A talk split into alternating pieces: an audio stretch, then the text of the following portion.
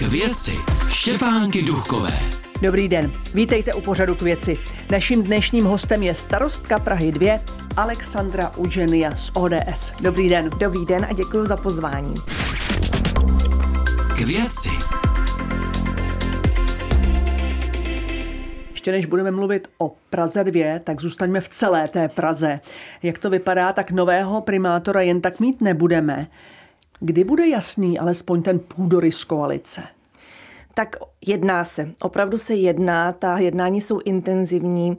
Eh, my jako koalice spolu, která šla do voleb, tak jedná se všem, se všemi subjekty, kteří mimo teda SPD, kteří se dostali do zastupitelstva.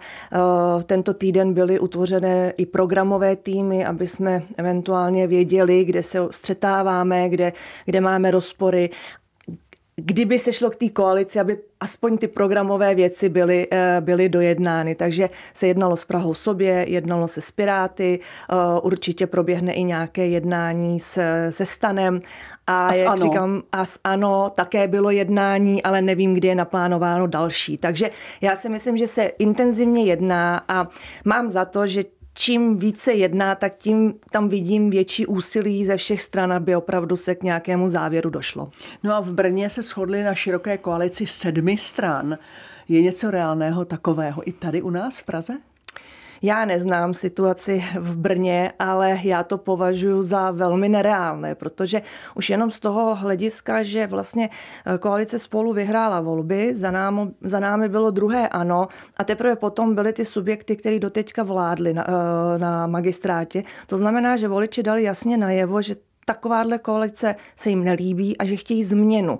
Eh, to znamená eh, to, co by si představovali právě Piráti a Praha sobě a stan, tak aby si nás jakoby přizvali a vlastně si pokračovali dál, tak to opravdu nelze, protože to si nepřejí voliči. Protože kdyby si to voliči přáli, tak oni by vyhráli ty volby nebo by dostali víc mandátů, aby mohli opravdu pokračovat v té koalici. Takže my říkáme, my chceme vyslyšet vůli voličů a udělat změnu ve vedení magistrátu to, kdyby měl být nový primátor, není nijak časově omezeno. To znamená, že se může stát, že třeba ještě na Vánoce stále budeme mít stávajícího primátora Hřiba?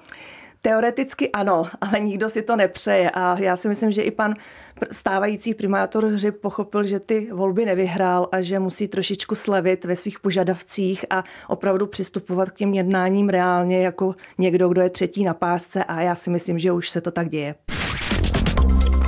K věci.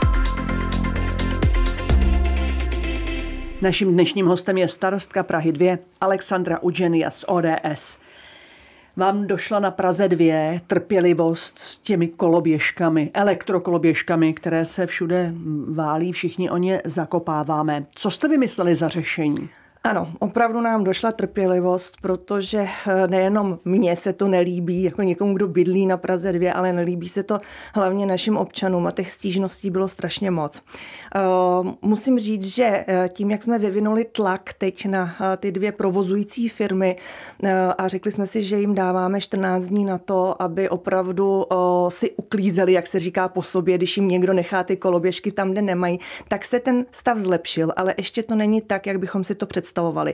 A e, ten nátlak jsme udělali tak, že vlastně e, mě došla trpělivost a přikázala jsem naší uklidové firmě Kombak, aby ty e, koloběžky sebrala, uklidila a odvezla a ať si je vyzvednout ty provozovatele a samozřejmě zaplatí za to, že byli odvezeni. Tak to si myslím, že byl takový silný impuls i pro ty firmy, že nám opravdu došla trpělivost a že s tím musíme něco dělat. Já musím říct opravdu za sebe, že mě ty koloběžky jako takové nevadí. Mě nevadí že někdo jezdí na koloběžkách. Moje děti taky mají eh, koloběžky, jezdí na koloběžkách. Nám opravdu vadí, že se ty koloběžky všude válejí a jsou tam, kde nemají být.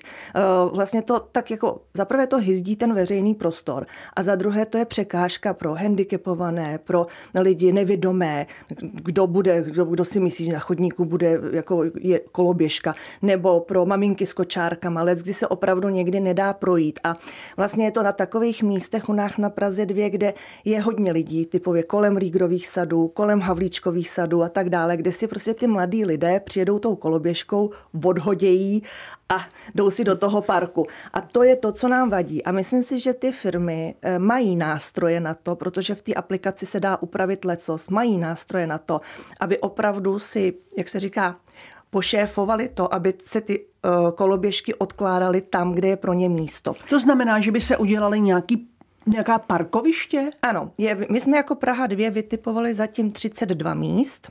Eh, předali jsme to magistrátu hlavního města Prahy již dávno, ten s tím samozřejmě neudělal vůbec nic. Nicméně teď je nátlak na to, aby magistrát hlavního města Prahy, protože to je samozřejmě, jak se říká, jejich chodník, tak on tam musí dát stojany na ty koloběžky. Mám informace, že je výběrový řízení v běhu. A kdo to zaplatí? Zaplatí to samozřejmě TSK, magistrát hlavního města Prahy. A proč to nezaplatí ti, kterým patří ta firma s těma koloběžkama? Já mám za to, že stávající koalice, která tam je, Piráti Praha sobě, že oni tak nějak protěžují to sdílení koloběžek, sdílení kol a že jim spíš jdou na ruku, než aby po nich tohle to chtěli. Ale to, co je ještě důležitá věc, já jsem poslala panu e, ministrovi Kupkovi dopis, kde ho žádám, aby se vytvořila pracovní skupina, která by tyhle ty věci ošetřila i legislativně, protože my máme teď velkou e, díru v zákoně, kde nemáme, jak se říká, ani páky, prostředky, ani městská policie vlastně s tím nemůže e, nic moc dělat, než zastavovat třeba ty jedoucí na tom chodníku, ale to je tak všechno, ale nemůžeme pokutovat za to, že někdo odhodí tu koloběžku někde.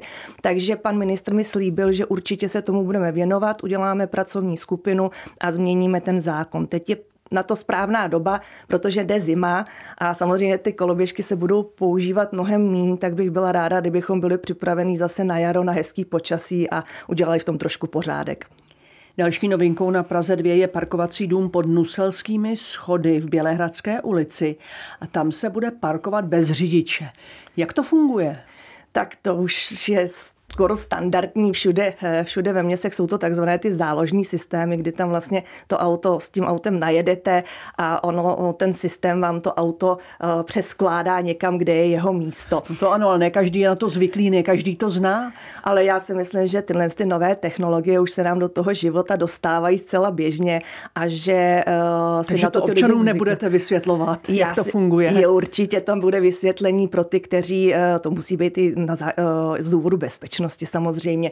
Takže určitě to bude vysvětleno ten, kdo tam bude mít parkovací místo stálý, proč chceme, aby tam bylo, bylo, byly stálý místa právě pro občany této lokality, protože tam opravdu je problém s parkování a pak tam budou některá parkovací místa pro ty, kteří přijedou a zaplatí si to na nějakou dobu.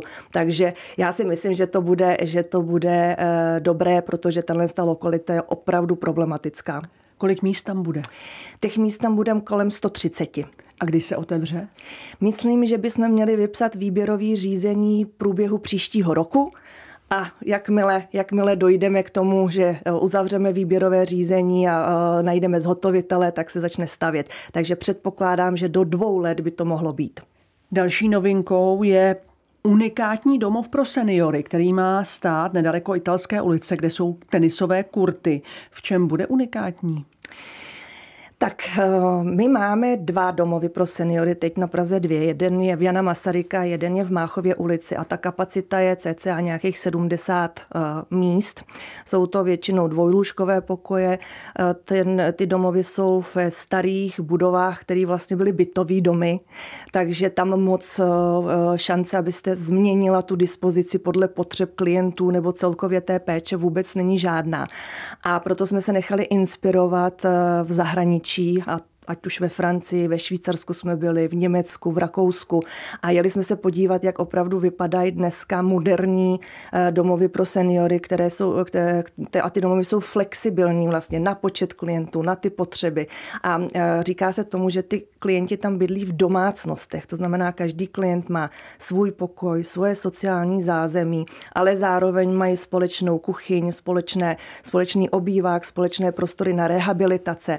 A co je taky velmi důležité, důležité, mají stabilní ošetřovací tým, to znamená, nemění se jim tam pracovníci, mají na starosti vždycky ty uh, stejné klienty, což uh, já to vidím, já tam chodím i to je strašně důležité pro ty naše seniory. A to, co je, eh, to, co mě nejvíc těší, je, že vlastně v rámci tohohle z toho domova my budeme schopni uspůsobit tyto domácnosti, jak já tomu eh, říkám pracovně, i pro lidi, kteří trpí určitou demencí, třeba Alzheimerem, protože my eh, přijímáme sice tyhle lidi taky do našich domovů, ale vůbec ta péče není pro ně uspůsobená. Opravdu ten režim musí být eh, velmi jiný, ty bezpečnostní prvky musí být jiný a tak dále. A tady všechno v tomhle tom jednom domově pod jednou střechou eh, by mělo být. A včetně takových věcí, jako je denní stacionář nebo týdenní stacionář.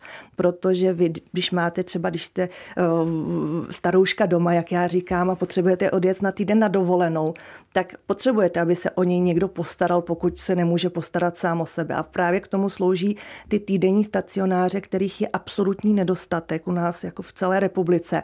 A když jsem o tom mluvila s panem docentem Arndersem, který je přednosta psychiatrické léčebny eh, ve Všeobecné fakultní nemocnici, tak on byl naprosto touhle s tou myšlenkou nadčen a říkal, že by byl rád eh, spolupracovat s náma a posílat nám tam i mediky, aby se učili, jak vlastně se pečuje o ty lidi a, a jak to bude fungovat. Takže za to jsem strašně moc ráda. A stavba by tedy měla začít kdy? Stavba, my jsme teď v procesu uh, územního rozhodnutí. Eh, projekt už máme, pak budeme žádat o stavební povolení, myslím si, že začátkem příštího roku a pak budeme zase soutěžit zhotovitele, takže taky si myslím, že pokud do roka, do roka bychom mohli kopnout, pokud to bude všechno tak, jak, jak to má být, pokud se nikdo nebude odvolávat, pokud to někdo nebude uh, tak nějak trošku bojkotovat. Děkuji za rozhovor. Naschledanou. Já vám ještě jednou moc děkuji za pozvání. Naschledanou. To byla starostka Prahy 2 Alexandra Udženia z ODS. To je ode mě vše, těším se příště naslyšenou. K věci.